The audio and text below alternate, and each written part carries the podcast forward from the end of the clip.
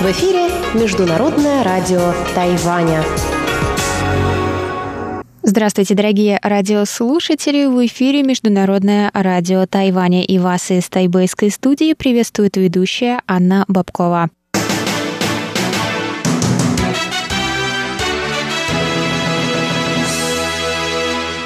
Сегодня среда, 26 августа, и мы начинаем наше ежедневное вещание, как всегда, с выпуска новостей сегодняшнего дня, а затем вы прослушаете тематические передачи «Среды». Китаеведение «Устная история» с Марией Ли, новости экономики с Андреем Солодовым, а также повтор передачи прошлой недели «Звуки города» с Валерией Гемрановой и Иваном Юмином. Я вам напоминаю, что на коротких волнах вы можете слушать нас на частоте 5900 кГц с 17 до 17.30 UTC и на частоте 9490 кГц с 11 до 12 UTC. Также вы в любое время можете заходить на наш сайт по адресу ru.rti.org.tw и там читать последние новости с Тайваня и слушать ваши любимые передачи. А если у вас есть какие-то вопросы или предложения, вы можете всегда связаться с нами по электронной почте русской службы международного радио Тайваня, отправив письмо по адресу russ.rti.org.tw. А теперь давайте к новостям.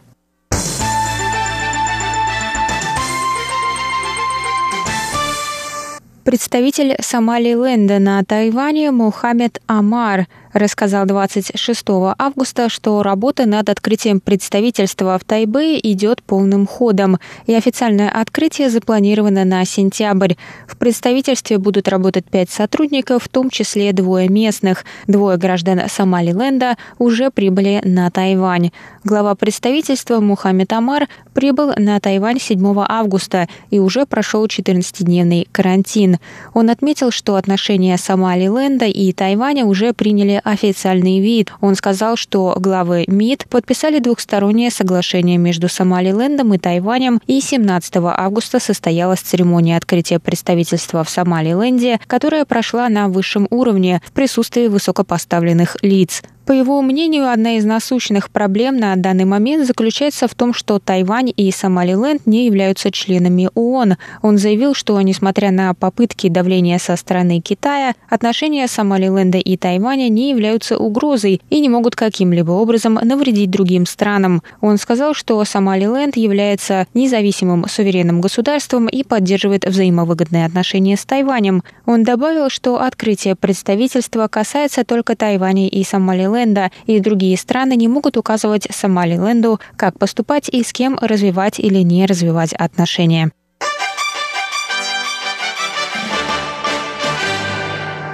Правительство Китайской Республики предпринимает дополнительные противоэпидемические меры на территории законодательного юаня перед визитом делегации из Чехии, рассказали 26 августа в парламенте.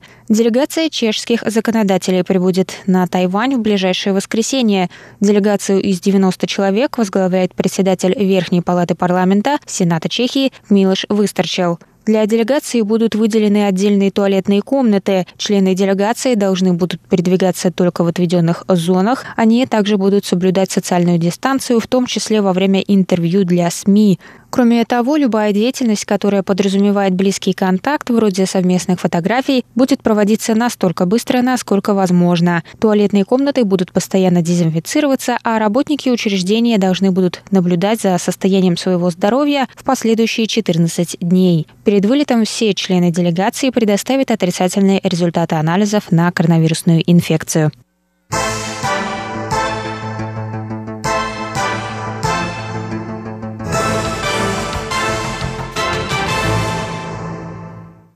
Министерство иностранных дел Китайской Республики рассказало 26 августа, что в городе Экс-Ан-Прованс на юге Франции откроется представительство Тайваня. Тайвань и Франция планируют расширять торговые обмены, а также обмены в аэрокосмической, биомедицинской и технологической сферах, заявили в ведомстве. Представитель Тайваня во Франции Уджи Джун рассказал, что Южная Франция является популярным туристическим направлением и культурным центром. Там проводятся Каннский кинофестиваль и Авиньонский театральный фестиваль. Франция станет четвертой страной в Евросоюзе, в которой работает более одного тайваньского представительства. Несколько представительств уже есть в Великобритании, Германии и Швейцарии.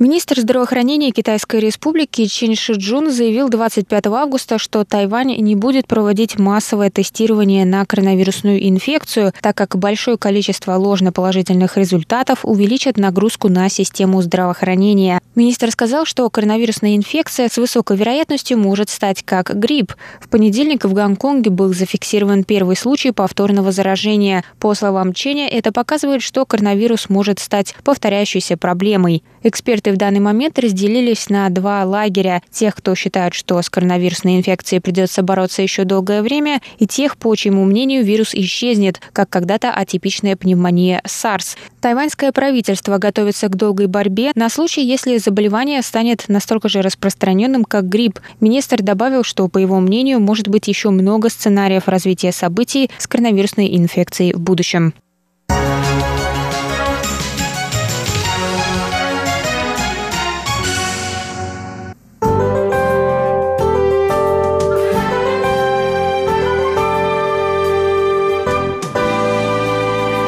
А сейчас прогноз погоды.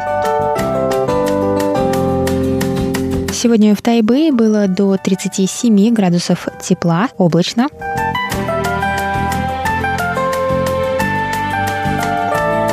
Завтра ожидается до 34 градусов тепла, возможны дожди.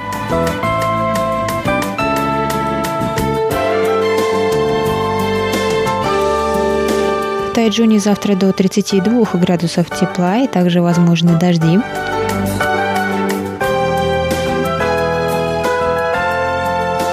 А в Гаусюне на юге острова до 29 градусов тепла и также возможны дожди.